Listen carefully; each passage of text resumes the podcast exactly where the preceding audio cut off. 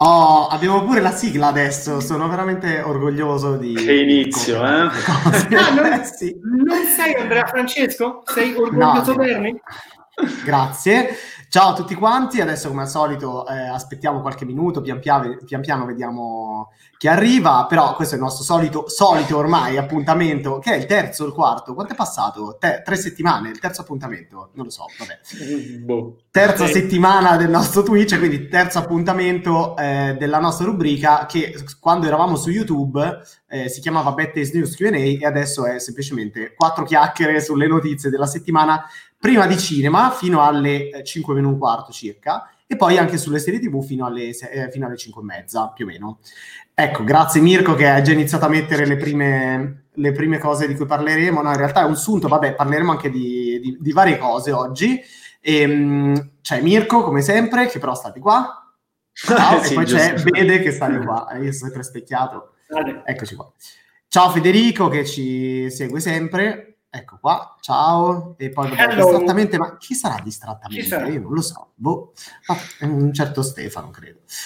Allora, di che parliamo questa settimana? Ci sono un sacco di cose. Anche Ad Maiora. Oh, Ad Maiora, ciao.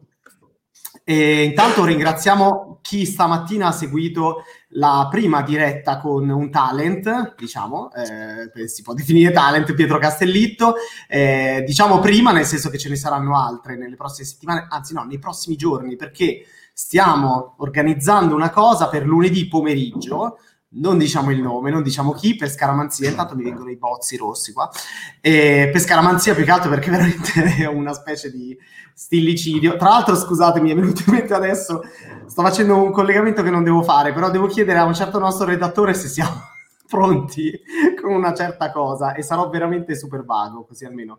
E, ehm, però vabbè, no, glielo chiedo dopo mentre qualcuno di voi sta parlando. E, però appunto volevo ringraziare chi ha seguito la diretta di stamattina che è stata bellissima, ci sono state delle domande davvero belle a, a Pietro e a Francesco e poi ritroveremo Pietro sicuramente nei prossimi mesi perché ormai è un nostro amico, ormai ci sentiamo sempre. Insomma, abbiamo fatto un sacco di interviste con lui eh, in occasione dell'uscita del suo film e adesso speriamo di farne presto per l'uscita di un altro film di Gabriele Mainetti, Freaks Out, eh, nel cui cast figura anche lui. E, e ringraziamo anche chi, chi, si è abbonato durante quella live e ringraziamo anche chi si è appena abbonato, cioè Sicket. Grazie mille, veramente. Qua siamo alla terza settimana di, di Bad Taste su, su Twitch e ci crediamo molto al fatto che Twitch possa diventare un canale privilegiato per fare una serie di cose, ci stiamo organizzando per fare ancora più cose per gli abbonati, anzi cioè per iniziare a fare delle cose fighe per, per gli abbonati, quindi vi diciamo abbonatevi perché ci sono tante cose in arrivo. Ed è anche un modo per sostenere una realtà come la nostra, insomma, che in questo momento se la sta passando con qualche punto di domanda in testa su quello che succede, così iniziamo a introdurre l'argomento della settimana, che è un argomento un po' delicato perché si, eh, si collega anche alla realtà, mh, alla realtà, cioè vabbè, tutto quello di cui parliamo si collega alla realtà, però all'attualità, e cioè vede ride ma io piango. No, le ma chiusure di io non ridevo per l'argomento ridevo per il cappello eh, lo so io faccio sempre sono sempre eh. molto elaborato in quello che dico. E però appunto le chiusure di cinema e il fatto che eh, insomma noi ci siamo da subito so- non sollevati vabbè qua sembra che eh, però ci siamo mobil- mobilitati nel corso dello scorso weekend eh, intanto per sensibilizzare e chiedere attenzione al fatto che, eh, che insomma ci sembrava strano che cinema e teatri dovessero essere eh, tra le prime vittime ehm, di, questo, di, questo, semi-lockdown che verosimilmente diventerà, credo, nelle prossime settimane, eh, forse un vero e proprio lockdown, forse un po' alla francese, alla tedesca, come dicono, quindi no, non ai livelli di marzo, però ecco. E ci ha colpito perché mh, cinema e teatri sono forse tra le pochissime attività di intrattenimento che, e di cultura eh, che prevedono uno sbigliettamento, il distanziamento obbligatorio è assolutamente eh, semplice da rispettare, da far rispettare perché ci sono ormai i cinema si muovevano a scacchiera, cioè disponevano i posti a scacchiera e l'obbligo della mascherina c'è, c'è da mesi. Insomma, quindi questa chiusura fino al 24 novembre o 26, 26 24, se non sbaglio, 24, 24 novembre Il ci DPC ha... Ogni DPCM ha una durata massima di un mese, poi dopo, vabbè, chiaramente... Eh, però ovviamente. qua si fa un DPCM a settimana, tant'è che già si parla di un nuovo certo, DPCM. sì, sì. E, e ci, ha cri- ci hanno colpito i criteri. Va detto che in questi giorni, anche ve- come ben immaginavamo fin dall'inizio, con la, eh, diciamo, la, la crescita eh, costante de- dei, dei casi, ovviamente la preoccupazione sale. Ci sono stati chiarimenti di Conte, di Franceschini, eh, ma ci sono stati anche poi delle, de- delle proteste da parte di moltissimi assessori alla cultura locali, del comune di Milano, di, di- di- di Bergamo, di, di tantissime città italiane. A- a- si è chiarito un po' di più cosa si intendeva fare, cioè con queste specie di eh, non solo con il coprifuoco, ma anche con la chiusura appunto di queste attività, e cioè impedire che le persone si spostino, perché non vengono giudicati come luoghi di contagio le sale cinematografico, quanto i contesti in cui poi le persone eh, si mettono quando vanno al cinema o a teatro, e cioè la cena fuori, oppure ci vediamo fuori, fumiamo la sigaretta prima o dopo l'uscita del film, cioè appunto prima o dopo aver visto il film o essere andati a teatro, e quindi si è un po' capito un po' meglio. Ciao Angie! E solo che mh, eh, rimane la preoccupazione gigantesca. Poi nel nostro caso, adesso poi vi passo la parola per, per sapere anche cosa ne pensate, però nel nostro caso la- l- è un colpo perché Bad Taste, mh, come tantissime altre realtà in Italia, ehm, viene colpito da una cosa di questo tipo. Cioè, noi avevamo le prime campagne pubblicitarie di film in arrivo che non vedevamo che uscissero, tra l'altro, eh, e chiaramente sono state cancellate completamente. Noi campiamo di quello, quindi è per noi una grossa preoccupazione, ma non lo diciamo egoisticamente, cioè no, dovranno rimanere aperti perché noi dobbiamo campare. Noi dobbiamo campare, punto, come devono campare i ristoratori, come devono campare tutti quanti. Sull'aspetto politico non ci mettiamo a parlare, anche perché non siamo virologi, non siamo presidenti del consiglio, non siamo niente di tutto questo. Però siamo molto colpiti dal fatto che la situazione quest'autunno sia così drammatica. E l'invito che possiamo fare a voi lettori, come facciamo già in questi mesi, è comunque di cercare di sostenerci iscrivendovi a Plus eh, su plusbettaste.it oppure abbonandovi qua su Twitch, perché comunque seconda, eh, questo secondo semi-lockdown ehm, avrà un impatto non indifferente anche su una realtà come la nostra. Noi poi siamo preoccupati anche per tutti gli altri, ovviamente. Però qua parliamo dentro le mura di Bad Taste e magari ti- tutti pensano che ah, un sito internet campa di pubblicità. Eh sì, però noi campavamo principalmente di pubblicità di cinema e non è che poi magicamente si può campare di pubblicità di altro da un giorno all'altro. Per cui, eh, anche perché quella è la nostra vocazione. Quindi vabbè, però, allora, che, che cosa vogliamo dire? Volete aggiungere qualcosa a quello che ho detto, Mirko, Vede? Cioè, Allora, il discorso della chiusura del cinema eh, a me ha spiazzato più che altro perché poi con eh, il DPCM che era arrivato prima eh, si, era, si era esteso l'uso della, della mascherina eh, anche cioè, obbligatoria, nel senso che prima le, le regioni facevano un po' come, come volevano in merito, ad esempio appunto nelle Marche funzionava come al ristorante, ovvero sia la mascherina negli spazi comuni fino a che uno non arrivava al posto e poi, e poi se, la, se la toglieva, cosa che io l'ho, l'ho sempre detto, a me lasciava un po', un po' spiazzato perché in ogni caso eh, si tratta pur sempre di, di, uno spazio chiuso in cui se non c'è la garanzia di un ricircolo dell'aria esterna, in ogni caso dico, vabbè, ma scusa, ma se io ci sono con la mascherina e quello davanti a me, anche spostato di 50 cm, eh, starnutisce e sicuramente non starnutisce nel gomito, poi dopo comunque sia, erano stati presi dei, dei provvedimenti anche in quel, in quel, senso. A quel punto, eh, in, in, un posto dove c'hai gli spazi contingentati, gli accessi contingentati, e t- tutti stanno con la mascherina, e in ogni caso non è, non è una palestra, non è un, un luogo dove c'è un tipo di respirazione che mh, chiaramente eh, potrebbe, ecco, capito, favorire la, la, la, ventilazione delle goccioline. Vabbè, qua, quantomeno fino alla, al prossimo provvedimento forse avrebbero potuto lasciarlo aperto. Adesso mh, chiaramente non so fare paragoni scientifici con altri contesti, posso fare paragoni con la mia semplice frequentazione di, di, di posti estivi in una, in una, località di mare, cioè in altri ambiti nel corso dell'estate ho visto fare delle cose da cui eh beh, sì. chiaramente non alla larga, alla larghissima, però a distanza di portata di occhio le vedevo e eh, io capisco l'aria aperta, ma delle tavolate nei ristoranti da 50 persone le, le, ho viste, per cui comunque sia, è sempre un po' il solito discorso che si sono creati dei contesti dove alcuni le regole le rispettavano e per uno che le rispettava ce n'erano tre che non le rispettavano e, o viceversa.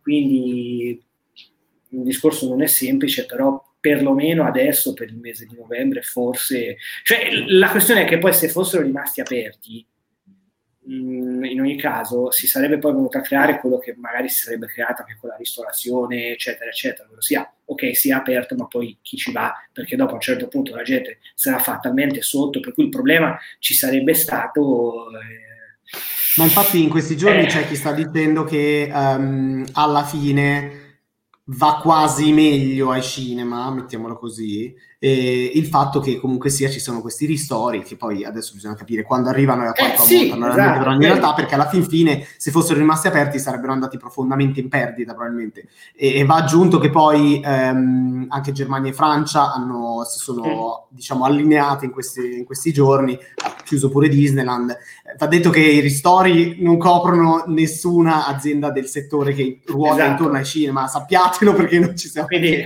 guardati intorno con i nostri diciamo colleghi concorrenti e quant'altro, siamo tutti un po' così perché diciamo, ok, quindi non esiste nulla che si occupa di promozione cinema e di informazione, eccetera.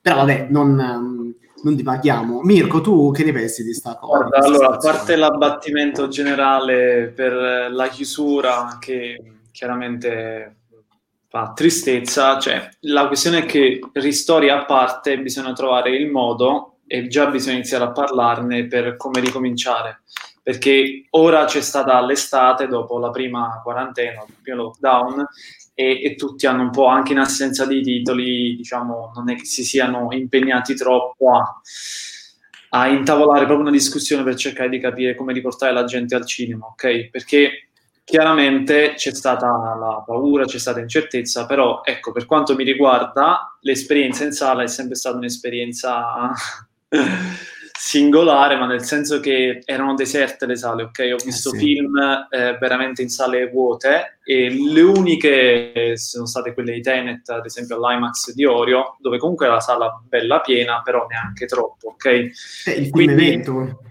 Esatto, e là si tratta di un film evento, per altri film effettivamente le sale erano deserte anche con promozioni, anche eccetera, con cioè, prezzi scontatissimi. Quindi, ok, va bene il ristoro, va bene che si cerchi di dare un po' di, far tirare un po' di, dare un po' di sollievo alle sale, però la questione è che c'è bisogno d'altro. Quindi io spero che almeno questo tempo si, lo si sfrutti per cercare di capire come rilanciare il cinema e ridare vita in, al 100%. Resta l'altro problema che ehm, visto che ci devono essere uscite importanti verso la fine di novembre, ma soprattutto a dicembre, eh, con il fatto che c'è cioè Verdone, ad esempio, no, che deve uscire, ma poi ci sarà il assassinio sul Nilo, e la questione rimane in un, in un ambiente che dovrà riprendersi a questo punto, sempre a patto che a fine novembre si riapra. Eh, i distributori saranno abbastanza sicuri da buttare, da lanciare sul mercato i film, comunque certi film di punta? Questo resta da vedere, anzi sono abbastanza negativo in merito perché certo la speranza è che si riapra a fine novembre per godersi dicembre, però anche lì eh, facciamo un esempio, Mainetti sarà abbastanza tranquillo da lanciare Freaks Out. Mm ho qualche dubbio, anche perché il motivo per cui l'ha fatto, rimandare, l'ha fatto slittare di così tanti mesi a inizio anno è proprio perché voleva eh, uscire in un ambiente comunque vivo, più florido, ok? Però a poche settimane dalla riapertura, se tutto andrà secondo i piani, ho i miei dubbi che sia abbastanza... Io ho come l'impressione che Mainetti slitterà a febbraio-marzo, Ho un po' questo sentore io ho come l'impressione che le, le, uscite del sì, teniamo duro adesso per festeggiare a Natale mh, a livello generale siano un po' come dire, cioè, io, non, io, non, ci credo. Ecco. Cioè. Resta da vedere perché ecco, la questione è quella, cioè ora hanno dato come data finale quella del 24 novembre, ok? Però bisogna capire, per, anche perché non siamo in una, in una, situazione ancora molto restrittiva, ok? E anche il motivo per cui all'inizio ho storto un po' il naso quando hanno chiuso subito le sale, perché se si procederà per gradi, allora magari quella del 24 novembre non sarà la data finale, ok? Quindi no, forse si certo. metterà a dicembre. Quindi anche quella è il problema Beh, ma è, è, scusa, qui la, il fatto è che hanno, hanno agito sulle cose eh, più, più, ovvie su cui colpire nel momento in cui in realtà per quattro mesi non si è pensato a lavorare su trasporti, tracciamenti, eccetera, eccetera. Perché ragazzi, il problema è quello. Dopo è chiaro che di mezzo ci va il cinema, ci va il ristorante, eccetera, eccetera. Abbiamo tre mesi d'estate facendo finta che a posto era tutto finito, ma vabbè, è un, è un, tema veramente delicato, soprattutto quello della riapertura, perché, perché bisogna capire se c'è un sistema come la distribuzione cinematografica di grossi... Cioè, mh, allora, in queste settimane, in queste ultime settimane, sono soprattutto le sale piccole indipendenti che hanno iniziato, a, che, che hanno iniziato ad andare anche discretamente bene. Noi abbiamo amici come quelli del Beltrade di Milano e così via, che avendo comunque una programmazione non lineare, se vogliamo, nel senso che programmano eh, non seguendo le grandi uscite dei blockbuster, eh, pote, possono comunque hanno un pubblico anche molto, molto affezionate e così via, e se la sono gestita. Il problema sono le grandi catene cinematografiche che sono quelle che reggono l'intera industria cinematografica globale. Eh, quelle hanno bisogno di grossi blockbuster e per avere i grossi incassi che gli permettono anche di eh, sostenere una impresa che ha magari 20 sale, una, un multiplex con 20 sale e così via e tanti dipendenti, eccetera, eccetera. Affitti colossali da pagare oppure mutui giganteschi per, per, da pagare dentro a dei centri commerciali e così via. Quindi servono dei grandi, block, grandi blockbuster. I grandi blockbuster arrivano da Hollywood prevalentemente e hanno una distribuzione che negli anni è diventata sempre più day and date. Questo cosa significa? Che finché, diciamo, in buona parte dell'Occidente, se vogliamo, non, la pandemia non è sotto controllo, sono i cosiddetti cazzi, perché eh, Warner ha fatto questo esperimento di distribuzione che ha, a mio avviso, funzionato, eh, funzionato nel contesto di una pandemia in corso, cioè più di così non credo potessero ottenere 350 milioni di dollari. Non sono affatto pochi, soprattutto se pensi che cioè, Tenet non è uscito neanche a New York e in California, se ci pensiamo. Quindi. Però, ecco, mh, mm, se, se, si, se, se, tutte le major si organizzassero e, e, decidessero di adottare questa strategia, eh, quindi con una certa flessibilità, potrebbe anche essere fattibile nel corso dei prossimi mesi, altrimenti dobbiamo aspettare aprile-maggio.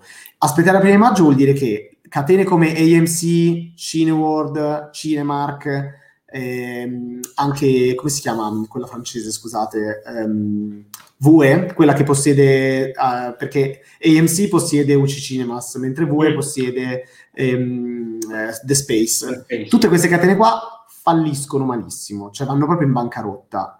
Eh, poi in America si appelleranno al Chapter 11, quindi probabilmente ristruttureranno il debito e così via, ma è, cioè, è veramente una situazione molto rischiosa aspettare maggio, aprile-maggio. Ehm, aspettare un vaccino, lo stanno facendo tutti, anche i ristoratori. Quindi insomma è, è, un tema, adesso leggiamo un po' di commenti dei lettori, però è un tema che ci accompagnerà nel corso de, delle prossime settimane, quindi insomma è abbastanza, è, è, un momento abbastanza difficile che tutti noi speravamo non si, non si ripresentasse, francamente. Vi ricordate i bei allora, tempi di quando avevo detto ma lo mettiamo il tag coronavirus sul sito? No, vabbè, vede, magari... io ci pensavo ieri a sta cosa, volevo giusto farti una battuta, poi ho detto non è l'epoca per fare battute. No! Oh, grazie Ma- Matteo. Grazie Matteo. grazie mille. Mitico. allora, Manuel96 condivide il fatto che eh, non si riesca a capire bene il criterio scientifico razionale eh, per il quale è stato deciso di chiudere le sale. Ehm, poi vabbè, eh, in Francia e Germania c'è garanzia di essere sostenuti per il tempo necessario. Eh, ecco. Quale dubito? Qua ci addentriamo in tematiche di, ecolo- di ecologia, di economia eh, che forse sono un po' oltre, però ecco, è un po' è anche lì. Cioè, ci sono questi ristori, vediamo, c'è anche stato l'obbligo del, del come si dice, hanno prolungato anche la, l'obbligo di non licenziare e anche la cassa integrazione, che poi queste siano misure necessarie è scontato. Bisogna capire quanto saranno sostenibili. Ma questo non solo per il cinema, credo, no? Eh, e Dervis, anche lui sottolinea l'altra cosa che dicevamo, cioè il criterio è quello di ridurre l'occasione di socialità. È vero. Eh, eh, cioè, sì, eh, ragazzi, e se ritorno però al discorso di prima, dopo è inutile che se io prendo la metro B o quello che è, è, eh. è, è così, capito? Perché, perché non si ragiona sullo smart working, le scuole aperte a pieno regime, lì dove non c'è qualche governatore che ha deciso di chiuderle, e quindi adesso non è cattiveria, ma fra uh, 850.000 uffici che stanno a Milano e quanti cinema, cioè, non mi sembra un paragone. Sì. Ecco. La cosa che ci, che ci preoccupa un po' è il fatto che forse, vabbè, questa è la mia opinione personale, forse a questo punto allora valeva la pena fare un lockdown, pam, di un mese. Sì, probabil- sì, tutto, sì probabilmente, sì. Così non si va in metro, non si va sul treno, non si va... Però, cioè, vabbè, sono discorsi che limitiamoci al cinema, ragazzi, perché si stanno scannando tutti, quindi... Oh, Ehi, ciao, Thank you. Grazie, grazie mille. Allora ringrazia anche noi eh, in realtà. Però grazie agli abbonamenti ricordatevi che poi potete picchiare a Lo o fare delle cose un po' strane, un po' turche. Diciamo. No, no, non diciamo neanche queste cose che poi si pensa che facciamo commenti politici. Che Dissociati mi dissocio da me stesso. Ehm, anche qui De Manuel aggiunge: è una scappatoia pur di evitare di intervenire sul trasporto pubblico. Di fatto si scarica la responsabilità sui cittadini, che a mio esatto. avviso è pure giusto, nel senso, in parte noi tutti siamo responsabili. Dobbiamo sì. essere responsabili di noi stessi. Infatti, tutti sì. si sta... guardate, non so eh. nel resto d'Italia, ma a Milano è in corso una sorta di almeno da quello che vedo nella mia zona, visto che non mi sto muovendo, è in corso una sorta di auto-lockdown, cioè la gente eh, dice per non saperne leggere e scrivere io mi auto-isolo a questo eh, certo, sì, sì, e speriamo che lo facciano tutti in questo modo, cioè mi dispiace dirlo, che ci auto-lockdowniamo tutti così almeno non... però vabbè insomma vediamo. Uh, Federico 199 ci dice che spero non siano i tuoi anni, poi ci dirai perché ti chiami così. No, anzi, voi siete importantissimi del mondo del cinema, ci date la speranza perché ci date notizie dei film in produzione, ci permettete un confronto tutti insieme, quindi secondo me meritate tutto il sostegno. Grazie, abbonatevi. Ci, ci, è rimasto male perché eh, l'ultimo a, eh. film di Woody Allen, Rifkin Festival, in realtà Woody Allen è un po' natalizio, quindi chissà, speriamo, i suoi film escono spesso intorno a Natale, quindi speriamo. Infatti poi qua viene citato il fatto che, aspettate, mi sono perso... No, sei lì, mm, scusa, non ti sei mosso? No, mi ero perso l'elenco di film nata- di Natale e mi faceva un po' ridere che non si citasse Wonder Woman, che però... Ah sì, questo qua. Eh, in realtà Wonder Woman esce a Capodanno Danno... tendenzialmente in Italia. Per cui no, metà gennaio era da noi, no? Non era il primo... Ah no, scusate, no, pensavo 14, fosse il primo 14, gennaio... 14 gennaio era stato messo. Ok, quindi più Signore degli Anelli che, che Aquaman, ok? No, perché la strategia prima di Medusa, e poi, no, anzi di Medusa all'epoca, era di rinviare il Signore degli Anelli a metà gennaio mm, sì, e Warner ha scelto spesso per film Sony e Warner eh, di, di, Capodanno, per cui... E quindi no, sì, ci, diciamo, vediamo perché mh, mm, non lo so, vediamo come sarà questo Natale, ragazzi. Eh? Diciamo di essere eh, tutti ricchi di speranza, carichi di speranza. Oh, Scuolino, ciao, il nostro amico Michele da Los Angeles. Michele, che presto sarà protagonista di una bella chiacchierata con noi, ci racconterà cosa succede a Los Angeles in questo periodo. Ah, non lo sapevo. Aspettiamo che finiscano le elezioni. Sì, faremo una chiacchierata un po' come quella che abbiamo fatto con eh, il cinema qualche settimana fa, cioè qualche settimana fa, settimana scorsa, no? E Spero, la sì, ormai. Ormai il tempo il, dilata. Il tempo si dilata. Esatto. E per parlare un pochettino di, ehm, come si dice, di, di, che cosa succede appunto eh, negli Stati Uniti. Michele si occupa, lavora nel capo della produzione, oggi tra l'altro ha, stato anche, ha fatto già una diretta con, ehm, però non so se posso dirlo, quindi con la Bocconi, perché lui ha studiato a Bocconi. Vabbè. Fine, qua ho snocciolato un po' di cazzi di Michele. E allora, eh, andiamo avanti con le altre informazioni della settimana, perché qua appunto ci sono i film che vengono rinviati e poi ci sono i rumor giganteschi perché James Bond, grande eh, film attesissimo fin dalla primavera scorsa e poi l'autunno e poi adesso la prossima primavera che tutti quanti vorrebbero, sembra veramente film eh, primavera, estate, autunno, ehm, avremmo voluto, cioè vorremmo tanto vederlo al cinema in sala, perché James Bond è un film da sala cinematografica, e qualche giorno fa è uscito questo rumor che ci ha tutti spaventati, ho detto no, vabbè, se Apple, visto che Apple può, perché caccia i soldi, come direbbe qualcuno. Non so se avete letto gli utili dell'ultimo periodo di Apple, Google e Amazon.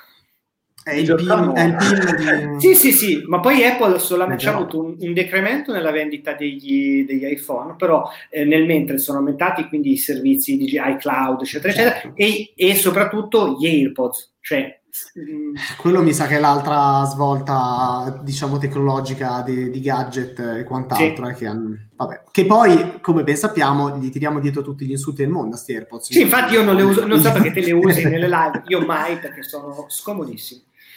Una nostra live è partita in ritardo perché non mi partivano gli AirPods. Vabbè, comunque appunto, allora, la, la questione è questa, pare che Apple e Netflix si siano un po', ehm, diciamo, combattute a suon di paper dollari per convincere la MGM a far uscire ehm, No Time to Die direttamente in streaming. Io in realtà quel rumor, quando l'ho scritto, quando ho scritto questa notizia, e mi era arrivata la, mi era arrivata la voce, ah è fatta, è fatta, gli hanno venduto. Io docu- mi sono un po' documentato, ho cercato l'origine di tutto questo rumor eh, che è una newsletter, anzi prima era un tweet che poi è stato eh, ripreso da Bloomberg, ma nel frattempo è uscita la newsletter della persona che ha scritto il tweet, che è un, un insider diciamo di cinema, e francamente ha detto, scusate ragazzi, da Sorrentino sapete se eh, faranno il giorno di professione quest'anno? No, It's Rosario Marciano no, le hanno già rinviate, mi dispiace. E, ehm, scusate questa cosa per poco. Le giornate professionali sono, diciamo, gli upfront cinematografici ehm, che si tengono in realtà ogni sei mesi, perché ce n'è uno a giugno. Sì, c'è Regione e poi Sorrento. Però no, le hanno rinviate. E dicevo, mi sono un po' documentato e la voce che girava è, era che nel corso degli ultimi mesi ci sono state queste discussioni eh, e in realtà da questa voce logica vuole, almeno questo è la, il ragionamento logico che ho fatto io, è stato probabilmente Apple o Netflix, più verosimilmente Apple, che ha bisogno di contenuti anche di un certo tipo, ha chiesto, ha offerto 600 milioni di dollari a MGM, ditemi anche voi se siete d'accordo, mica solo per il film, ma per tutto il catalogo di James Bond. Quindi probabilmente avrebbero, nei loro piani volevano far uscire tutti i film di James Bond e poi caricando poi sulla, sull'uscita del film direttamente in streaming. Secondo me, adesso qua la sparo, però secondo me è comunque in corso un accordo di qualche tipo per far uscire il film in sala e poi magari un mese o due o tre dopo eh, farlo uscire direttamente in streaming, magari su Apple, con questa formula. Secondo me MGM su una soluzione del genere che alla fine accontenta tutti, eh, secondo me ci mettono la firma, anche perché ragazzi sono 600 sì. milioni di dollari, cioè non so se siete d'accordo, però. Beh sì, non sarebbe un'esclusiva come quando eh, sono riusciti ad avere... C'è stato un, un gigaccordo quella volta fra, fra la, la, Apple e, e, la Apple per i Beatles, no? mi pare, per portarli su sì? iTunes, iTunes. Eh, quindi esatto. Beh, no, Apple, Apple, eh sì, cioè, eh, eh, sì, eh, sì, perché la Apple Records. E tanto il punto è che la Apple, so, cioè, potrebbe, io la, l'ho detta mo' di battuta su Facebook, no? alla fine la Apple si compra la NGM, cosa che se volesse potrebbe fare tranquillamente. Anche visti i problemi a, a, a, sì, esatto. Diciamo ormai.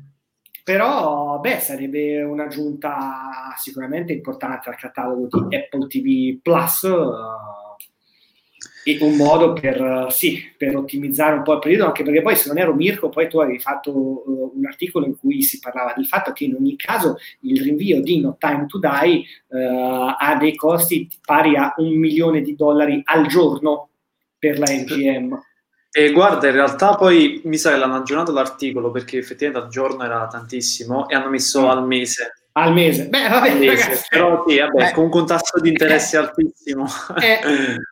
Ma è, è la questione principale è quella, cioè eh, l'Hollywood Report faceva una riflessione sul fatto che il motivo per cui molte compagnie pensano allo streaming è proprio perché con prestiti, tassi di interesse e soprattutto soldi per la promozione già spesi, eh, certo. a volte vendere un film è una garanzia maggiore rispetto al, all'attesa di quando quel film uscirà al cinema e soprattutto quando inizierà a vedere eh, qualcosa proprio in certo. termini economici. E, però ecco, la questione con Bod è che l- credo che tutto il franchise sia comunque molto tradizionalista, quindi fra le varie cose si dice, è che Barbara Broccoli si è imposta... No, Barbara eh, Boxer, come ha scritto il noto quotidiano italiano. Barbara Broccoli eh, si è imposta proprio per questo motivo, nel senso che Bond va visto al cinema, quindi anch'io tendenzialmente sono favorevole all'idea di, di nuove finestre distributive, anche con lo streaming, sì. eccetera, però effettivamente capisco anche l'idea di voler far uscire Bond al cinema. E il discorso poi, l'altra parte del, dell'articolo era che Netflix è stato tra i primi diciamo, a tirarsi indietro perché ha fatto un tipo di valutazione diversa, ovvero se acquisto Bond, magari ecco spendendo un botto di soldi, poi automaticamente creo nel mio pubblico... Se acquisto Bond sembra un'operazione finanziaria. Scusate. Esatto. automaticamente è come se poi il mio pubblico iniziasse ad aspettarsi in catalogo film di quel calibro. Quindi dice, il gioco non valeva la candela perché era meglio concentrarsi sui, sui film originali. Quindi ecco, capisco perché poi alla fine è Apple che è quella che è stata un po' più interessata al, alla possibilità. Però alla fine è durato poco, eh, perché si, si, è parlato veramente di, diciamo, neanche trattative, solo con, prese, cioè, considerazione della possibilità di, quindi è andata così. Mm, scusatemi se sono mezzo assente, ma sto pubblicando la mega intervista di Gabriele Niola. La eh, che ha parlato, Adesso è pubblicata online. Ah, ehm, perché infatti mettiamo pure il link, no, che poi permettono di, di seguire la diretta. Adesso dirò Gabriele Niola, lo spoileratore. No, vabbè, poverino, anzi, forse non ha spoilerato, spoilerato abbastanza nel titolo, perché io volevo che nel titolo mettesse la parola orgia, invece dice We are who we are, stasera è il finale. Luca Guadagnino ci spiega come ha affrontato le sequenze più complesse. Manco veramente la suora qua dietro di me, veramente. No, che anzi, lei è ben più, diciamo... Yeah. No, vabbè, tra l'altro, spero abbiate notato, visto che dobbiamo adesso parlare un attimo Ma di... Peraltro, peraltro ogni tanto si avvicina, eh, t'avviso. No! Cosa stai dicendo? allora, un attimo che scrivo intervistona. Ma ogni tanto ti sparano, appunto, parlando degli AirPods insopportabili, ogni tanto ti sparano il volume a livello altissimo. Non so se anche tu mi hai. Non sono gli AirPods, purtroppo è io che, mi so, che un paio di volte ho urlato davanti al microfono come un bamba che non si fa. Bamba, cosa molto milanese, scusate. E, ehm, allora, la recensione su Burra 3, eh, Rosario, anche questo dobbiamo chiedere a Gabriele, credo che arriverà. Sempre, presto, ragazzi, no? sempre colpa di mio, quando qualcosa... È, da, andate su Facebook, taggatelo, Niola. Comunque, l'intervista a Guadagnino, ecco qua, grande intervistona. no, non so se... me boomer! Grazie, mm, grazie. E, ehm, dunque, diciamo, no, boomer perché è il boomer quello del microfono. Ah, per quello. Certo, certamente. Allora, eh, no, volevo dire una cosa, adesso poi andiamo avanti con questo argomento, però questa sera mi ricorda questa signora qua che sta inquadrata, non riesco a fare Malaco, ecco. la sta inquadrata e, che ogni tanto compare e che ha tormentato i sonni di Andrea Bedeschi in passato quando veniva a dormire eh, diciamo nella nostra ex redazione e perché poi mi piace l'idea di Bede che dorme nella, nella, nella mia, vedete, vedete, quando l'aziendalismo a cosa porta? C'avevo praticamente Berni, non c'avevo, c'avevo una cuccia, capito, con una ciotola da vicino, ero tipo tu, Tarsak Diev, metteva lì. E c'era Balak che ti guardava. E mi diceva, scrivi, e... scrivi, scrivi, intervista. Esatto, perché ben sapete che domani è Halloween, giusto? Sì, perché oggi è il 30, sì. domani sera è la notte di Halloween. Visto che non si va in giro, non si fanno feste, non siamo a Lucca, che disastro, anzi, cioè io ho una sorta di, sai cosa? Cosa la sindrome di Stoccolma, cioè su Lucca, la mancanza di, eh. di, di non essere là mi, mi, fa stare male, cioè eh. sento, mi sento veramente poi, a disagio. Poi tu ti ricordi di Facebook sti giorni che praticamente sono un bombardamento di la, eri lì a Lucca, eri lì a Lucca, eh, 2016. Io infatti un anno esatto fa stavo intervistando, anzi stavo presentando l'eventone con il nuovo Ciube. E allora, dicevo, questa sera celebriamo Halloween come solo Già. noi sappiamo fare, e cioè facendo un watch party con la, diciamo, segreta speranza che non collassi come quello di Borat della settimana scorsa. Strana, sì. Però vediamo, Mirko ha detto che si è, si è mm, diciamo, documentato e non si è capito cosa sia successo. Mirko ha guardato verso destra con gli occhi quando hai detto ciò, per cui Lie to Me mi ricorda che se guardi a destra mentre qualcuno ti parla stai cercando di svicolare la situazione. Però in realtà era a sinistra perché è ribaltato, quindi cosa esatto. vuol dire? Es- allora stai mentendo proprio. Stai mentendo. Sinistra Vorrei sapere, Stefano, cos'è che correggi? Scusa, eh, adesso un attimo, io un anno esatto fa correggevo cose come oggi. Ma forse da un punto di vista program- di programmazione, il nostro sviluppatore. Vabbè, faccelo sapere. E allora, e allora a, a, no, scusa, a, Monte, a, Monte, scusa, de- dedicherei un grande classico developer, developer, developer, developer però, Ma a monte siamo... di tutto? Esatto. Dicevo che questa sera celebriamo Halloween dopo aver fatto il sondaggione in questi giorni, guardando alla fine chi ha vinto, scusate, un, un lupo mannaro americano. mannaro americano a Londra. John Landis batte Edgar Wright con una sfida incrociata, sondaggio sul sito e IG Stories. Io sono fine, contento. Sì. Ma per poco, eh, perché abbiamo detto 110 voti. Sì, una decina di voti. Sì, sì, sì. Adesso io, mi, io, spero che anche chi voleva vedere Edgar Wright si veda stasera il grande film di John Landis, anche perché... Ehm, io sono contento perché da tanto che non lo rivedo. Eh, io l'ho visto una volta mille anni fa, quindi non mi ricordo. Ma solo? Sì, ragazzi, mi dispiace, l'ho visto, l'ho visto solo una volta. Adesso potrò dire che l'ho visto due volte. No, ma mi ha segnato abbastanza. Io poi non sono uno... Cioè, infatti, quando abbiamo fatto questa lista di film horror, io ero lì e dicevo, ragazzi, ma io e il cinema horror ho capito ma un lupo mannaro americano a Londra si vede quando sei bambino un film dell'infanzia che ti, Senti, ti per... adesso mi prenderete molto in giro ma io ho visto le streghe di Robert Zemeckis e l'ho trovato vagamente inquietante cioè devo dire che mi ha no ragazzi Anna Hathaway mi ha effettivamente turbato davvero per cui insomma Federico adesso parliamo di, di...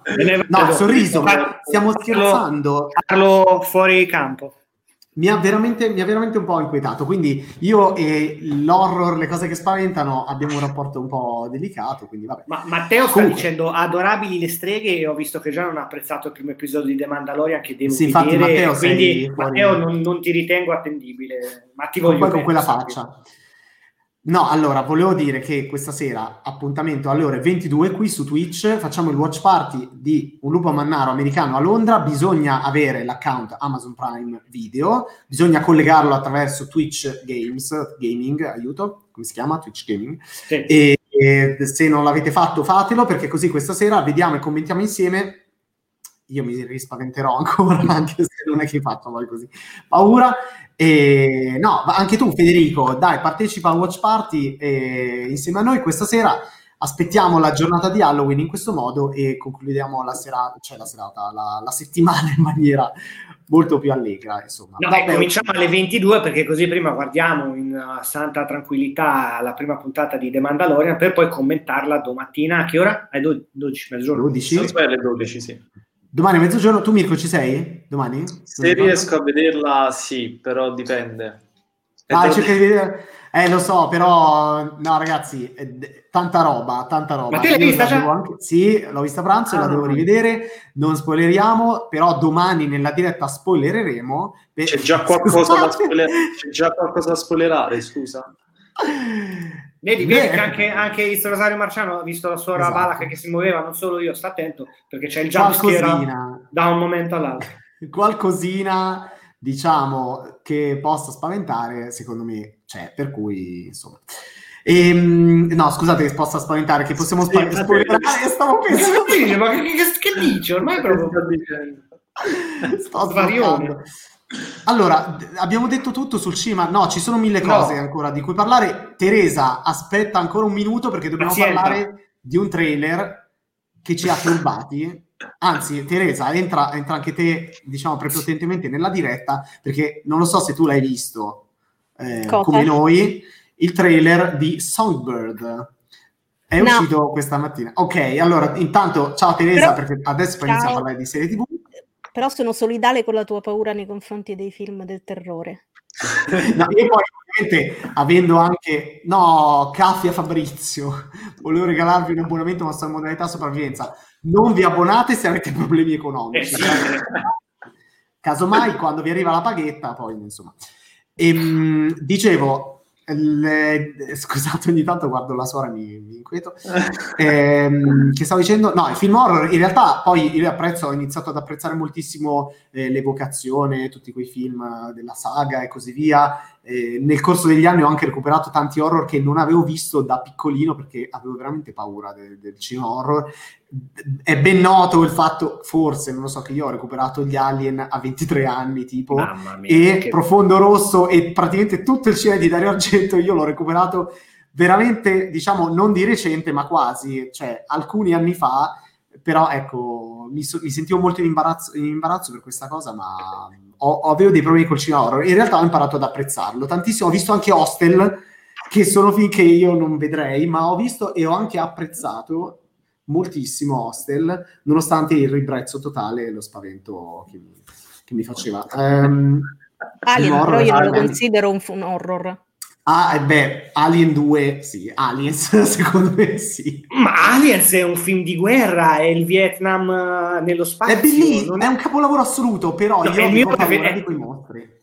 È forse Io- anche il mio preferito. Eh. Io ho la testa di Alien lì, adesso mi inquadro perché c'è qualcuno che potrebbe essere in fase mezza pennichella sul sofà, però ho la testa di uno xenomorfo là. un- Dai, Alien a 7 anni comunque secondo me non lo capisci nemmeno, ragazzi, questo è il punto. Cioè, di vedere Alien a 7 anni non... non- Cioè, è- Ma- ha una ma complessità quel film che... boh. Si crea un... No, io, ho visto, no, io pure l'ho visto a sette anni, proprio prima Aliens e Eh. poi Alien in realtà. E certo, Aliens quando lo volevi vedere, scusa, a 15 anni, no, lo vedi quando sei bambino. A impari 22, apprezzare. ripeto.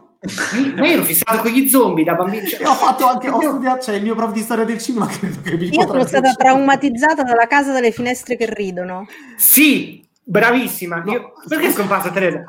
Scusate. Andrea, Allora, Ti, ti dirò una cosa, Teresa. Io una sera avevo fatto, ma ci avevo avuto 14-15 anni.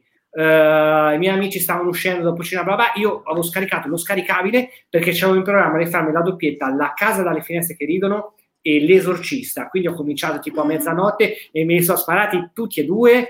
L'esorcista anche anche, ma la casa dalle finestre che ridono, ancora sento la voce, i colori sono nelle mie braccia. Cioè, e e- e mi- da quel giorno io ho promesso a me stesso che non avrei mai messo piede nei paesi che stanno sul delta del Po. Sono passati 25 anni e Wow. sul delta del Po col cavolo. Ma io non ho parole. Non ho ma- parole. Comunque Orror- l'esorcista no, mi ha terrorizzato. Ore di Orrore Channel, l'arcano incantatore, Zeder, cioè, ma cacchio che filmoni, vabbè. Ma eh, a me, io ho visto recentemente, no, qualche anno fa, ehm, come si chiama? Oh mio Dio. ehm, ragazzi, aiuto! Ne abbiamo parlato recentemente. ehm, Compra una- ragazzi, mi scappa letteralmente il nome. È tipo uno degli horror più famosi della storia del cinema, girato con 3 euro sostanzialmente. È Blair, Blair Witch Project. No, no, no, no, no, no. E fine anni 70. No, no. Dai, le colline hanno gli occhi no, l'altro. Hanno fatto un miliardo, ragazzi, ditemelo nei commenti. e, e Texas Chainsaw eh, Sì, non aprite quella porta. eh, ma non mi veniva il nome italiano. la- la- Ah. non- L'ho visto a casa mia in montagna, dentro la stanza più cupa della casa, da solo, prati- praticamente da solo, diciamo, una stanza piena di ragni da tutte le parti. E- e- e- in al buio sotto di il polmone. No, io veramente ho avuto paura, giuro, quel film è terrificante, anche solo per le atmosfere che sa ricreare, visti i Eh. mezzi, i pochi mezzi utilizzati. Eh, dai, Ma quella, buoni. quella era l'America malata del post-Vietnam dove si nascondeva la peggio, la peggio zozzuria umana. eh, tanto. Io non ho assolutamente visto il film di Justin Theroux, eh, cioè con Justin Theroux e Julie Delpy, scusate, mi dispiace. Lucy Keys e quindi Poi no, qua- The. Beh, The due Cell- di Spielberg, The ragazzi. Cell visto al cinema addirittura. Sì, è un, no, un film senza... senza no, allora, The Cell è un film senza né capo né coda, ma Tarsem lì chiaramente ha fatto delle- dei, dei quadri bellissimi, cioè, non è, Eh, però non, non è un Tarsem film. E Eh, c'è Jennifer Lopez. E J-Lo, sì, che è sempre film, è bellissimo. Non so se voi- chi, eh, Mirko, Teresa, voi l'avete visto The Cell? Di, No. Sì, sì, sì. anni fa, eh. Un bel paio... Eh, sì, sì, sì, sì. Gran bel film. Comunque, la- eh, grazie Stefano che diciamo fuori tempo massimo la casa. E, no, La casa è- La, la, la, no, no, infatti io gli splatter, ragazzi, ci chiamiamo taste dopo tutto, gli splatter io li vedo tranquillamente e li adoro, mi piacciono un sacco, ma perché non sono horror, dai, non spaventa lo splatter, i film splatter. La casa è, possiamo dire che è uno splatter, no? Cioè, e Taste, tutti i film di Peter Jackson non sono film horror, sono un altro tipo di film. Così come secondo me Hostel non è un film horror, è un film torture porn. Eh sì che è proprio un altro genere che è stato sostanzialmente ideato uh, con l'enigmista e così via. Comunque, Hereditary, dopo la visione ho controllato per bene che sui muri non ci camminasse nessuno. Film che ha generato delle controversie, eh, perché alcuni non hanno molto apprezzato tutta la parte. Sì, finale. io non metto più la testa fuori dal finestrino in macchina. Oh mio Dio! Comunque, e allora, di, quindi ricordiamo e poi passiamo a parlare di serie anche perché Mirko mi sa che ci deve salutare. Giusto? Sì, sì, sì. E, ehm, dicevo, eh, dando appuntamento a questa sera, cioè ricordandovi che stasera alle ore 22 c'è il nostro watch party eh, dedicato in cui vedremo tutti insieme un lupo mannaro americano a Londra di John Landis e domani a mezzogiorno commentiamo tutti insieme la prima puntata della seconda stagione di The Mandalorian quindi non sarà un watch party, saranno quattro chiacchiere sull'episodio tra esperti di Star Wars e non, nel senso che eh, c'è chi è più esperto di noi, io ho questa magliettina qua, eh, per, più che altro come ricordo di Luca, mi ritengo appassionato di Star Wars ma non esperto. Vede dire che sei ben più esperto di me. Sì, come... in realtà, eh, sì, vabbè. Poi dopo, teoricamente c'è pure Carlo Alberto domani? La fine. Forza. Sì, sì, sì. Ah, sì faccio, lo sento dopo per, no. per vedere se è tutto a posto. Esatto. Dai, intanto vi saluto ragazzi, buona diretta agli altri. Ciao. Ciao. Ciao. Ciao. Allora mi ha mandato un vocale, ragazzi.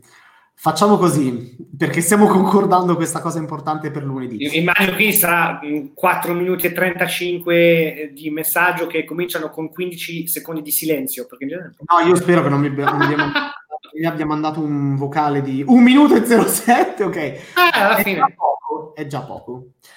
Facciamo così che quando, adesso eh, che ci mettiamo a parlare un po' di serie TV, dobbiamo parlare di nell'ordine o senza ordine, però ehm, Vede, tu ci devi parlare di una serie che esce oggi? Oggi, oggi su Amazon Prime è uscita, sì, è arrivata questa mattina, okay. penso quindi alle 9 italiane, Truth Seekers.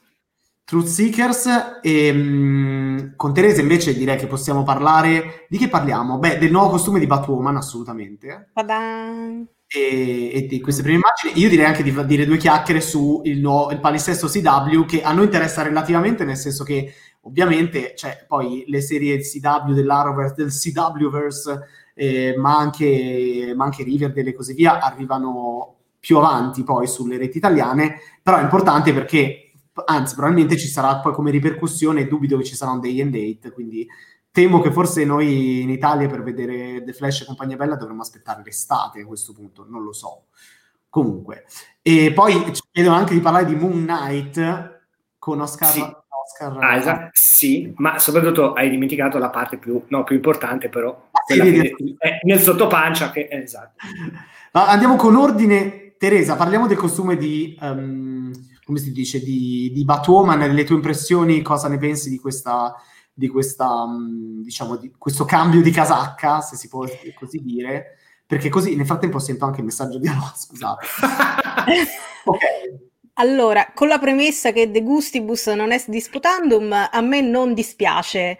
Um, la cosa, una delle cose che, eh, per cui è stato più criticato è il fatto che lei abbia, l'attrice Javisia Leslie, ha dei capelli piuttosto um, riconoscibili, ecco. Quindi eh, il fatto che non l'abbiano, non indosserà una parrucca, ma avrà i capelli sciolti, eh, molti hanno detto è un'assurdità che l'abbiano tenuti così perché eh, anche se pensi che ne so, fa un, una lotta con qualcuno, uno scontro con qualcuno, la acchiappano per i capelli e ha finito dopo due secondi di combattere. Ehm, però dietro, secondo me, cioè, senza tanto secondo me, dietro c'è una, una, dichiarazione che è abbastanza forte, che è sociale, cioè hanno scelto una donna di colore e quindi vogliono che le sue caratteristiche siano pienamente rispettate. Tra l'altro eh, il fatto che abbiano fatto questa scelta mi ha fatto pensare a un intervento che fece un po' di tempo fa, scusate, non, non ricordo esattamente in quale occasione, ehm, eh, ma eh, lo, lo, lo, fece la ehm, Candice Patton, che è la Candice Patton, scusate, che è la eh, Iris West in The Flash e che parlò proprio di come nel mondo della, delle, delle, serie tv eh, in cui non, non, ci sono, adesso è una situazione diversa, ma comunque in generale si viene da un periodo in cui non, ci, non c'erano tantissime attrici di colore, ehm, non, non, ci siano neanche ehm, persone che si occupano di parrucchieri o eh, truccatrici che sappiano davvero intervenire sulle persone di colore. Certo. E ehm, spesso infatti hanno i capelli allisciati. Spessissimo nelle serie tv e nei film le persone di colore non hanno i capelli in uno stato naturale, ecco, diciamo come ce l'ha invece Javisia Leslie. Quindi ritengo che da questo punto di vista sia una scelta eh, ben precisa eh, è più un'affermazione sociale, poi da questo punto di vista le serie dell'Arrowverse sono piene di questo genere di, di riferimenti, insomma fanno tantissime campagne ehm, sociali, quindi hanno in, in, un certo senso mantenuto un punto che caratterizza abbastanza quel genere di show, quindi non è così, così assurdo. Sì, è vero, poi casomai in una lotta, se tu pensi al supereroe, non pensi al supereroe che ha dei capelli che eh, um, gonfissimi, perché sarebbe assurdo, però eh, voglio dire, parliamo di supereroi, sono assurde talmente tanto, tante cose che perché questa no. Ehm, un altro aspetto comunque abbastanza interessante è il fatto che, eh, e questo è un articolo che è stato pubblicato due giorni fa su, su Bad ehm, che ehm, abbiano introdotto il personaggio di Ryan Wilder eh, nei fumetti, ancora prima che nella serie, non esisteva questo personaggio nei fumetti, ma abbiano deciso di introdurlo, di presentarlo eh, nel numero 50 eh, di Bad Girl, e in cui si vede un incontro tra, eh, Javi- tra eh, Ryan e Barbara Gordon, eh, si capisce che si conoscono eh, viene premesso che si sono incontrate quando Barbara Gordon lavorava alla libreria di Gotham City e eh, viene di fatto anticipato che una Ehm, un personaggio vive in un van praticamente sulla strada, eh, non vuole assolutamente accettare l'idea di andare in un rifugio per senza tetto, eh, è particolarmente intelligente perché ehm, Barbara Gordon dice che eh, leggeva una marea di libri e aveva anche partecipato a un corso di computer eh, di coding con lei ehm, e eh, premette di eh, praticamente in questo incontro si vede anche che lei è particolarmente schierata politicamente, fa una serie di commenti sul fatto che eh, in politica non si pensi abbastanza ai senza tetto e cose del genere. Mm. Quindi viene un po' spianata la strada per questo personaggio, non, non la si vede assolutamente in costume, quindi non si sa se questo personaggio dei fumetti avrà un alter ego in Batwoman Immagino di sì che prima o poi verrà fuori questa cosa, eh, però insomma è stata introdotta eh, nel, nel, mondo dei fumetti ancora prima che nella serie TV. A me il costume piace, lo trovo abbastanza figo, almeno da quelle che sono le due immagini che sono uscite, una con lo sfondo rosso che è la più bella delle due e una con lo sfondo bianco in cui si vede il mantello sfumato di rosso, eh, lo trovo bello da vedere, poi bisogna vederlo, o bisogna chiaramente vedere le scene d'azione, come funziona, quanto le impedisce il movimento, cioè quello si sa, c'erano certi costumi che The Flash ha indossato che erano molto più rigidi. eh, e, e, invece altri che, che, funzionavano, che funzionavano meglio, però non, non mi dispiace, insomma, poi chiaramente tutto, cioè, Batwoman deve vedersela in generale la seconda stagione con problemi molto più grandi probabilmente che con un costume, insomma, a livello di, di narrativa. Quindi io per ora lo promuovo a occhio, poi bisogna vedere nella, nell'esecuzione, ecco. Ma mh, invece per quanto riguarda le, la, la, scaletta, diciamo, del, del, lancio delle serie CW, che in realtà poi sono state spezzate perché alcune debutteranno durante la mid-season e altre debutteranno durante la stagione primavera-estate, che eh, praticamente ha fatto slittare quello che capitava già abitualmente, nel senso che Legends of Tomorrow Pure Supergirl? No, Supergirl, non capitava, però, però, l'avevano già detto che sarebbe stata spostata a primavera. Normalmente faceva parte del, del, del set di serie che partiva subito. In questo caso penso anche che abbiano cercato di dare più tempo a Melissa Benoist che è appena diventata mamma, quindi abbiano cercato anche di, di non farla correre troppo, insomma. Ehm, e, e la cosa che è interessante perché mi sembra su CBS sia uscita da pochissimo la notizia che eh, hanno diminuito l'ordine degli episodi di tantissime delle loro serie.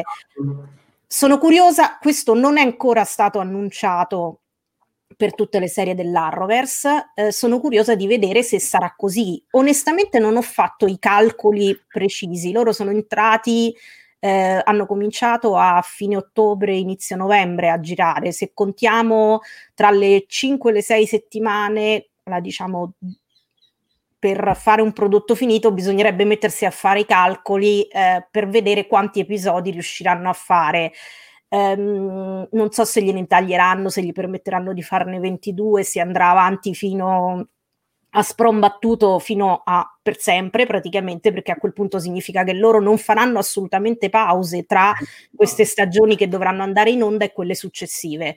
Um, quindi ancora di ufficiale non si, sa, non si sa nulla, si sa che la maggior parte delle cose partiranno tra fine gennaio e qualcuna fine metà, diciamo, febbraio. E, ehm, però, eh, ripeto, sul numero di, degli episodi e loro penso che già lo sappiano questo, no, semplicemente ancora non lo dicono e non, non, si sa, non, si sa, nulla e sono curiosa semplicemente di vedere se eh, si comporteranno come, come, ha fatto la CBS che ha annunciato il, il, lo slot, insomma la sua programmazione e poi ha detto guardate che questo, questo, questo show avranno un numero di episodi limitati ovviamente dalle, dalle tempistiche.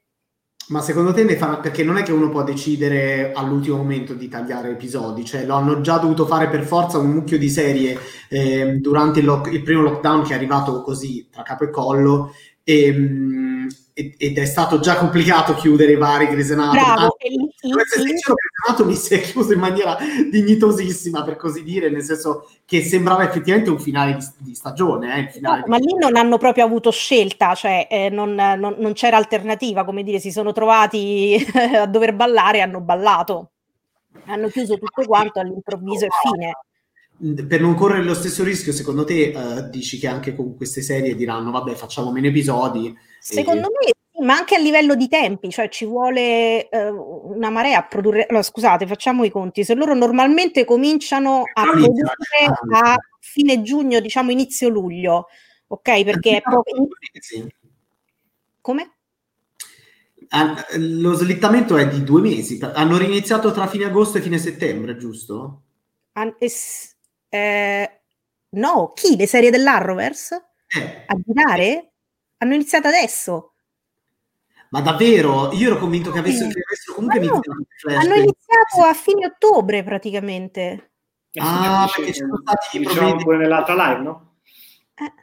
Hanno iniziato eh, no, io, notizie che andavano sul set a fine agosto o a settembre, però poi... No, no, no, no, poi alla fine hanno continuato a posticipare perché succedeva sempre qualcosa, ci sono stati vari intoppi sulla questione dei protocolli perché loro girano in Canada, quindi ci sono stati un sacco di macelli tre, per il fatto che ovviamente cioè, chi doveva comandare se i protocolli statunitensi o i protocolli, perché quelli sono set statunitensi, ma eh, sul territorio canadese. Quindi, canadese certo. Eh, esatto, quindi ci sono stati un sacco di problemi da questo punto di vista e hanno continuato a posticipare. Di fatto loro sono entrati a, hanno ricominciato a girare pochissimo tempo fa, ma proprio pochissimo tempo fa. Quindi parliamo di un ritardo di quasi tre mesi e mezzo, insomma, non è esattamente poco in una produzione televisiva. Iniziano intorno a fine settembre, fine ottobre e adesso inizieranno fra fine gennaio e fine febbraio, che comunque sono tre mesi e mezzo più o meno. Sì, no, eh, appunto, eh, cioè, Sto eh, cercando di capire se, eh, però in quel caso bisognerebbe vedere se loro poi fanno la pausa natalizia a Pasqua praticamente o meno.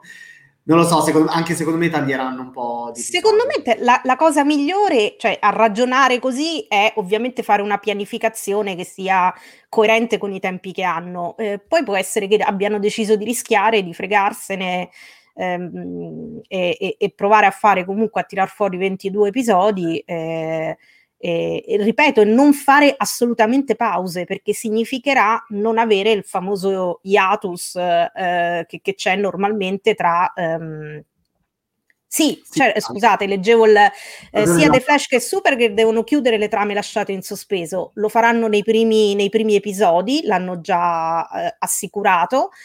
E, e, appunto in più quindi anche dal, dal è un'ottima osservazione in generale perché dal punto di vista narrativo c'è ancora più roba da infilare dentro capito?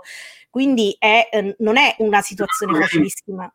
meno episodi filler e, o, cose, o procedurali diciamo perché ogni tanto The Flash ci diciamo, ma non solo. Tutti esatto tutti, episodi diciamo. più, no quanti sono? 22 episodi a stagione eh, molti episodi finiscono per essere un po' filler a volte. Ma poi voglio dire, Supergirl sarà l'ultima stagione, che non vuoi che programmino come il Signore comanda, come si suole dire, l'ultima stagione e lasciano un po' tutto alla possibilità che le tempistiche non rientrino e le cose non vadano, eh, non vadano come debbono andare proprio nell'ultima stagione, sarebbe folle. È ovvio che c'è una programmazione. Infatti Ernesto Sparavesto dice Supergirl è finito così, pam, la, la, la, la trama è finita completamente. No, Ernesto Spalesto. No, Spalesto. Ah, ok, io Ernesto Spalesto, scusate. Allora, invece parliamo, vede, di um, True Seekers. Già, allora, uh, questa sera Edgar Wright ha perso la sfida del nostro Halloween Watch Party, ma uh, diciamo che i due suoi sodali, ovvero sia Nick Frost e Simon Pegg, hanno vinto comunque sia Amazon, perché quest'oggi è arrivata appunto sulla piattaforma streaming citata Truth Seekers, che è la loro nuova incursione in ambito di serialità televisiva, a circa 20-21 anni di distanza da Spaced, storica serie che da noi, chi, chi Canal Jimmy addirittura, mi pare, ti ricordi Teresa, qualcosa del genere? Pare che io l'avevo vista, mh, vabbè, non dico come l'avevo vista, ma non era su Canal Jimmy, ok? Non specifico altro. eh, sì, eh, sì. Eh, così, ma sì, ma ricordo, non so, c'erano dei, dei muli, non ricordo. E, mh, è una serie chiaramente a tema fantasmatico, perché già il fatto che Tooth Seekers, i cercatori della verità, eh, parla di questo Gas che è il miglior tecnico, interpretato da Nick Frost, il miglior tecnico di reti wifi dell'Inghilterra che lavora per questa ditta ovviamente fittizia, la Smile, la Smile Networks, dove il, l'amministratore delegato è un certo Simon Pegg, appunto, e si ritrova ad avere un nuovo collega per andare in giro per le varie eh, case, hotel eh, sparsi nella, nella, campagna inglese, un collega, un ragazzo appunto nero, giovanissimo, eh, Elton John eh, si chiama Elton John, eh, fa, e chiaramente la cosa darà spazio a notevoli battute e mutad. Solo che Gas, oltre ad avere questa professione alla luce del sole, ha un altro hobby altrettanto alla luce del sole, perché ha un, proprio, eh, un suo canale YouTube, eh, si occupa di ghost hunting, quindi lui va negli, nelle case abbandonate, in posti strani ed inquietanti alla ricerca di fantasmi.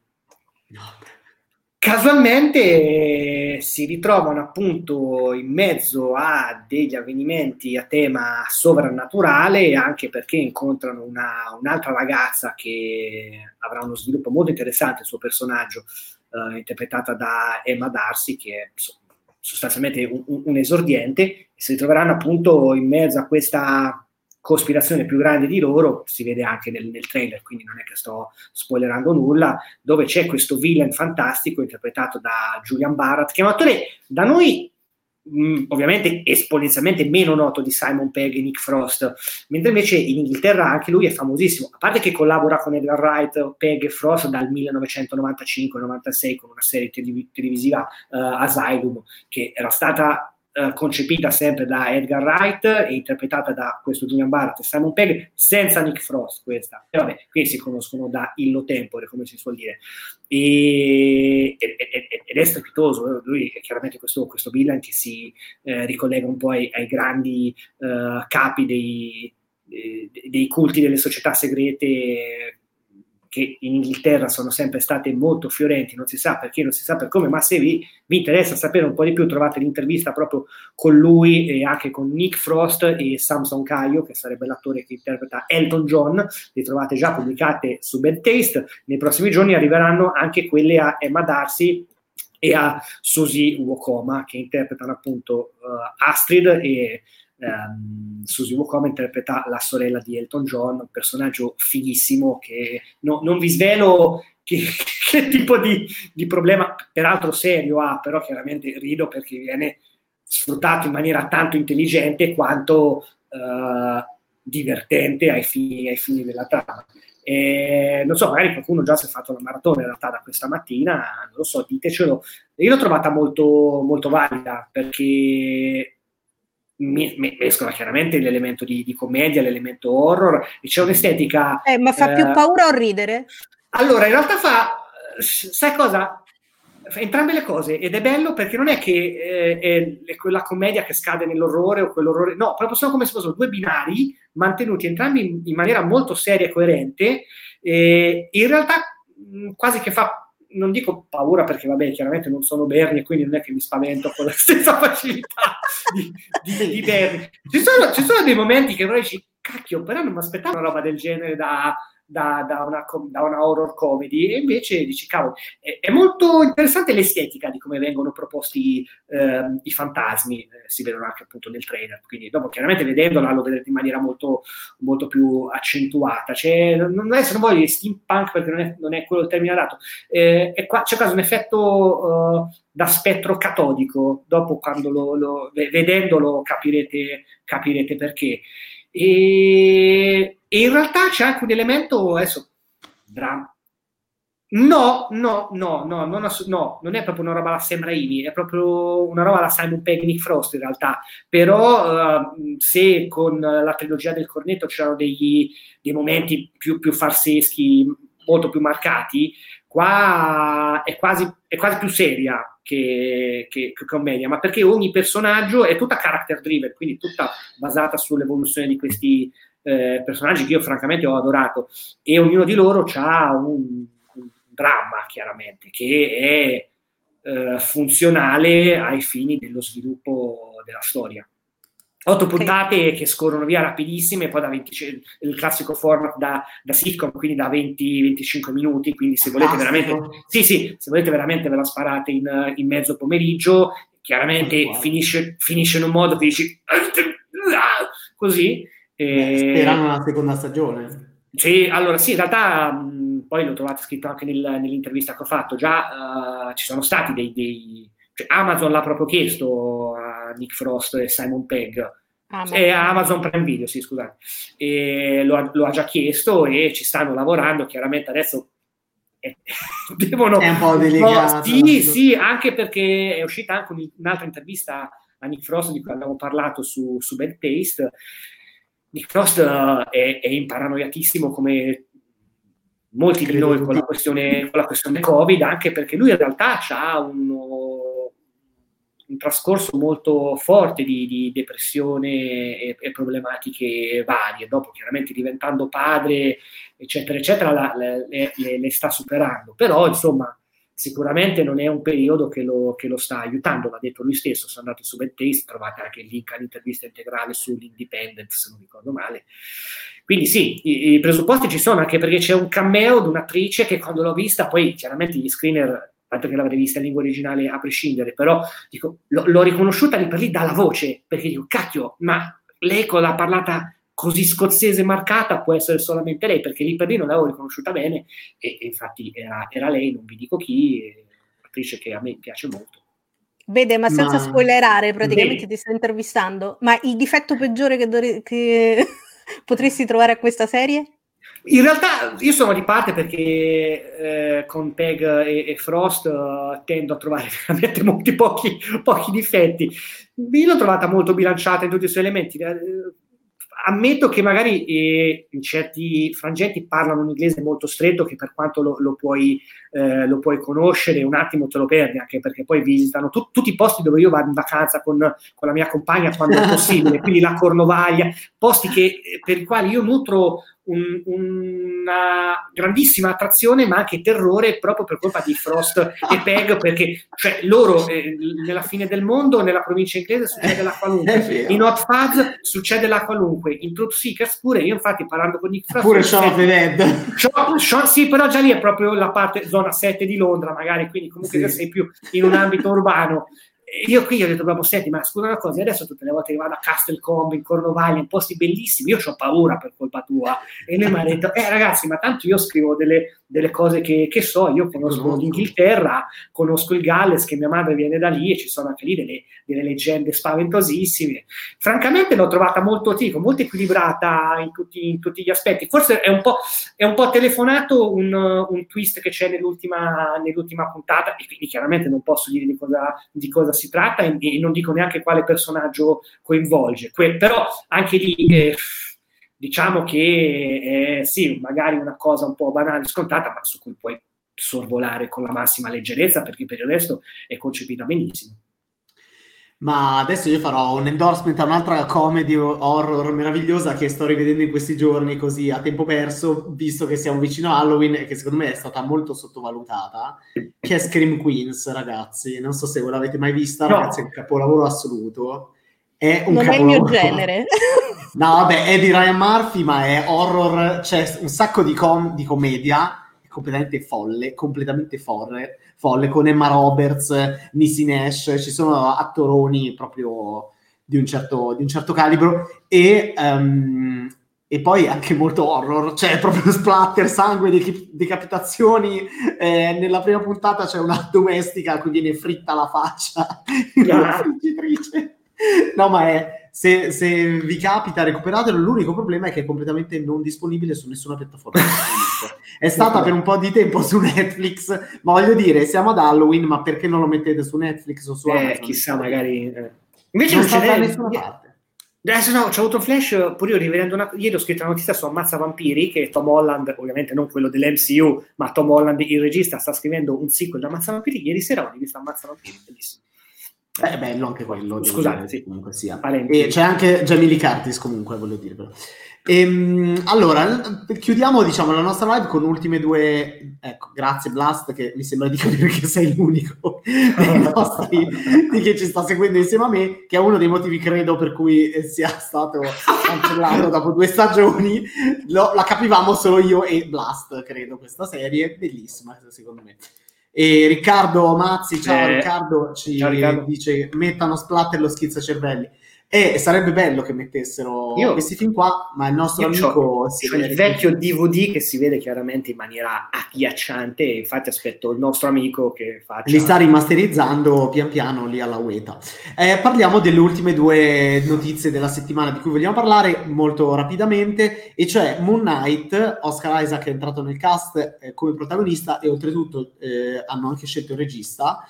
Eh, ora, da questo punto di vista cioè, va inserito nel concetto che i Marvel Studios stanno aspettando, credo, di, di non lo so, di capire cosa fare con, con le serie del, del, Marvel Studios, non lo so, con le loro serie, perché eh. qua, allora, Falcon e Winter Soldier stanno terminando, o forse le hanno appena terminate, le riprese. Um, WandaVision ha fatto queste riprese aggiuntive nell'ultimo secondo, perché dovrebbe partire a dicembre la serie credo appena finisce Mandalorian, quindi verosimilmente intorno al 10 di dicembre.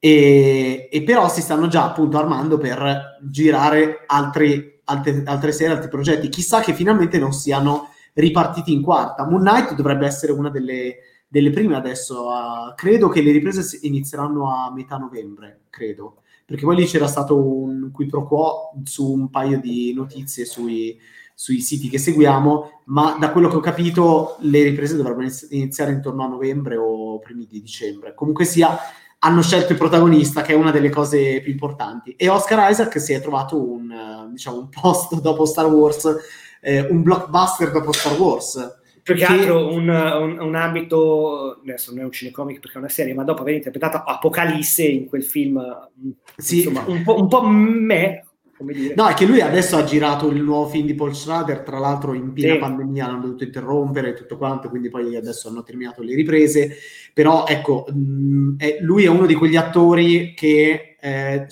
alternano grandi blockbuster e film super mega indipendenti, poi anche che magari finiscono agli Oscar o così via. Quindi direi che adesso abbiamo capito il suo, il suo prossimo star vehicle è questo. C'è anche Dune, due, eh, tra parentesi. Aspetta, due settimane fa era stato anche ingaggiato per interpretare Francis Ford Coppola nel film sulla lavorazione del padrino, per cui eh, diciamo ecco, che si è trovato esatto dei di impegni, però questo credo che lo impegnerà per qualche mese comunque, eh. cioè secondo me un 3-4 mesi di riprese per una serie Marvel Studios se no, quando non c'è di mezzo la pandemia perché una serie Stagecraft, tutto lì. Tra l'altro, sì, non so i lettori cosa ne, cioè i lettori, chi ci sta seguendo cosa ne pensa di Oscar Isaac come attore e soprattutto come interprete di ehm, Moon Knight. In realtà uno di voi aveva scritto una cosa interessante, Federico però è andato via. Moon Knight, io spero che questa serie la facciano in stile Daredevil e Punisher perché è molto maturo come personaggio. Mio caro, ti dico già, no, scordiamocelo. Questa serie andrà su Disney Plus, quindi ci sarà violenza moderata, però ci sarà sicuramente violenza ma dubito altamente che saremo a questi livelli, diciamo come Daredevil. E, e, ma secondo me non è neanche iper necessario eh, che ci sia questo livello di, di violenza. Ehm, cioè, sicuramente Daredevil è, era bellissima e così via, ma non solo perché c'era violenza esplicita. Quindi, così come Mandalorian è bellissima, c'è un po' di violenza, ma neanche troppo, credo. E, e poi invece l'altra notizia, e qui ci avviamo verso appunto la chiusura, che è personalmente notizia che mi ha veramente, diciamo, illuminato e mi ha rallegrato, e cioè finalmente tutta la questione Assassin's Creed Ubisoft ha preso e l'ha affidata a qualcuno perché il film di Assassin's Creed, non so chi di voi l'ha visto. Cri, cri, cri, cri. Ecco, l'abbiamo visto io. Bene, bene, no, l'hai visto anche te? Andre, ma te proprio Ma io non mi posso no, ricordare a memoria tutte le cose che miseria. Ma non è che ero... Junket? No, Andre, eravamo sull'aereo in direzione Florida per la Star Wars Celebration. Sì, ma vede, ma probabilmente sai co- molto ma, bene come primo. Ma, ma ricordi molto bene, non era esatto. Chicago, era Florida, giusto? Quindi non c'erano le turbulenze. No, però in quel momento però si è un po' l'aereo. Sì, ma proprio in concomitanza del, del, mentre io stavo vedendo Assassin's Creed, te in realtà eri proprio, proprio così. Io mi so, te lo guardavi, a un certo punto mi giro e dico, Andre, ma sto film è orrendo, te sì, allora, perché... allora, mentre loro litigano sull'aereo, Andrea, io vi dico che l'ho visto solo per Fassbender, basta. Oh, esatto. Eh. No, non è vero, perché io comunque sia sono un grande fan dei videogiochi, che sono da newbie, lo so benissimo, perché la, diciamo, sono un videogiocaro delle, della domenica, o quasi, diciamo, per cui Assassin's Creed mi piace quando mi capita, adesso sono in realtà un paio di sono un paio di Assassin's Creed che, no, che, non ho giocato, però voglio dire, dal film mi aspettavo qualcosa di figo e invece è noiosissimo, però io non mi sono addormentato per quello, vede, e tu non ti puoi offendere perché io mi sono dimenticato che lo vedevamo, perché ero strapieno di vino bianco e stavo dormendo. L'hai, l'hai, detto te, io non ho detto niente, esatto, no, perché dovete sapere che, che Berni quando, quando, si vola c'è, c'è, chi va dal medico, si fa prescrivere il LEN, no, invece giustamente lui, lui usa il vino usa il succo di frutta della natura. Eh, esatto, uh, ma l'intercontinentale il solo. Eh. Io dormo sempre in aereo, in treno, in automatico, però quando salgo sull'intercontinentale, intercontinentali, questa sarà una gif, eh, diciamo che mi faccio aiutare dal vino bianco, se non mi addormento prima, eh, perché sai bene che è anche capitato eh, molto prima. Voi voi non potete capire, cioè, è, è, cioè, è, di ottima compagnia nei voli che, 8-10 sì, ore. Sì, una roba terribile, proprio poi si risveglia. Bene, Ah, dobbiamo scendere. Dico, Andrea, aspetta, c'è la fila. Ah, no, no. E poi scrive due, notizie nel, scrive due notizie nel mentre si sveglia, si, sveglia, si sveglia e scrive le notizie. nel mentre ti ricordi anche molto bene che durante l'ultimo viaggio alla Celebration c'è stata una delle turbulenze più agghiaccianti della ma storia, credo, mia, mondiale. E tu praticamente hai raccomandato l'anima a chiunque. E io, terrorizzato, però cercavo di calmare te e credo... Sì, lo... ma non è vero, c'avevi lo stesso cuore della t-shirt. Assassin's Creed... Assassin's Creed, parliamo di Assassin's Creed, scusate, avete ragione. Allora, il film era veramente improponibile, si sono inventati tutta questa storia eh, che va bene voler prendere, eh, non voler prendere spunto video, da un videogioco, però era veramente, non lo so, noiosissima tutta quella vicenda, quella storia lì, personaggi bidimensionali e, e non lo so, può, con Assassin's Creed si può fare una figata, secondo me, come con Uncharted, per cui se lo fai, lo fai bene. E devo dire che io sono stra... Ehm, felice che si sia deciso di affidare a Netflix di fare una serie TV, non perché io riponga chissà quale fiducia in Netflix, però ehm, perché in realtà ritengo che eh, una serie TV forse sarebbe un modo migliore per gestire Assassin's Creed a questo punto, forse. Poi non lo so, The Witcher c'è chi l'ha detestata, io l'ho molto amata la serie, anche se a livello narrativo è un po' macello, e, e, e vediamo come andrà la seconda stagione, però se tanto mi dà tanto, con Assassin's Creed faranno qualcosa di equivalente, credo, sia come production values che come altro. Ma chi interpreterà il protagonista e soprattutto come ci chiede Serie Tour, quale sarà il soggetto? A me piacerebbe una trama ambientata prevalentemente nel presente con qualche parentesi del passato che dia spazio ai camei di diversi personaggi e videogiochi dal livello Beh, narrativo mica è facile fare una cosa del genere. Eh? Come The Witcher che poi fanno un macello. ma, ma, infatti secondo me le serie in cui io ho un po', poi sarà un, un, parere personale, però io ho un po' di conflitto nei confronti delle serie che devono essere spiegate per essere capite. Um, e, cioè, eh, quando, la scrittura è una delle basi delle serie TV, non è, cioè devi, se tu devi dare l'interpretazione a chi ti sta guardando di ogni, se non proprio di ogni singolo evento, ma alla fine della trama orizzontale, che è la cosa più importante e principale di una serie, qualche problemino in fase di scrittura ce l'hai avuto. Io non sono assolutamente una, non gioco con i videogiochi, sono, non ne so nulla, sono una capra, mi denuncio, eh, però credo che una delle cose più difficili sia proprio quello, cioè fare la trasposizione di un videogioco, della storia di un videogioco in una serie TV, perché credo che mm. abbiano ritmi completamente diversi, che siano permessi dei salti narrativi ehm, che eh, in una serie TV non sono concessi eh, e non è, se, secondo me, molto più difficile fare una trasposizione di un videogioco in una serie TV che di un libro in una serie TV. Sono, ripeto, ah, operazioni certo, molto molto difficili, però eh, i, i, cioè, zompare da un argomento all'altro come si può fare in un videogioco o da una scena all'altra o il ritmo stesso in cui avvengono le cose sono completamente diversi e non è roba semplice. Eh, quindi prima di chiedersi veramente chi ci sarà alla regia, eccetera, mi, sa- mi piacerebbe sapere eh, cioè, que- il, a-, a, chi, a-, a chi mettono la penna in mano. Eh, in effetti. E qua il problema di Ubisoft è che ha gestito tutta la storia de- del-, del film eh, con questi grandi progetti, sì, Ubisoft Studios, così eh, finalmente quello, gestiremo esatto. noi tutto quanto, hanno fatto un macello. E doveva anche esserci Splinter Cell e così via. Adesso Vediamo se con questo accordo con Netflix si rendono conto che... No? Sì, ma... No, Call of Duty lui, scusa, no, non è vero. No, Call of Duty, ma ripeto, sono tutti progetti che sono lì e che bisogna capire come si evolveranno.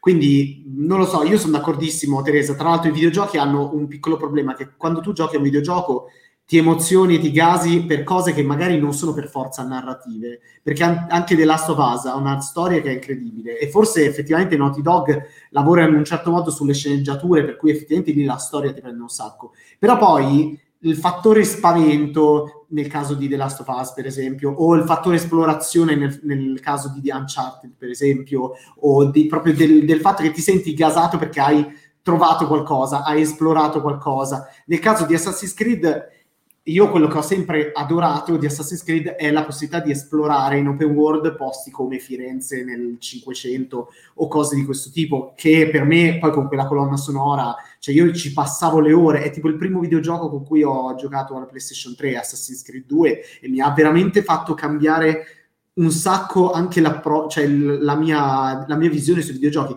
Tra l'altro abbiamo aperto Bad Games dopo che ho giocato con Assassin's Creed 2, per cui. E, ehm, e per cui, cioè, in, nel caso Assassin's Creed, io ho sempre adorato l'esplorazione, anche perché la componente, diciamo, di gameplay di combattimento è sempre stata una palla, non una palla, ma premi tre volte certi bottoni e ti ammazza chiunque.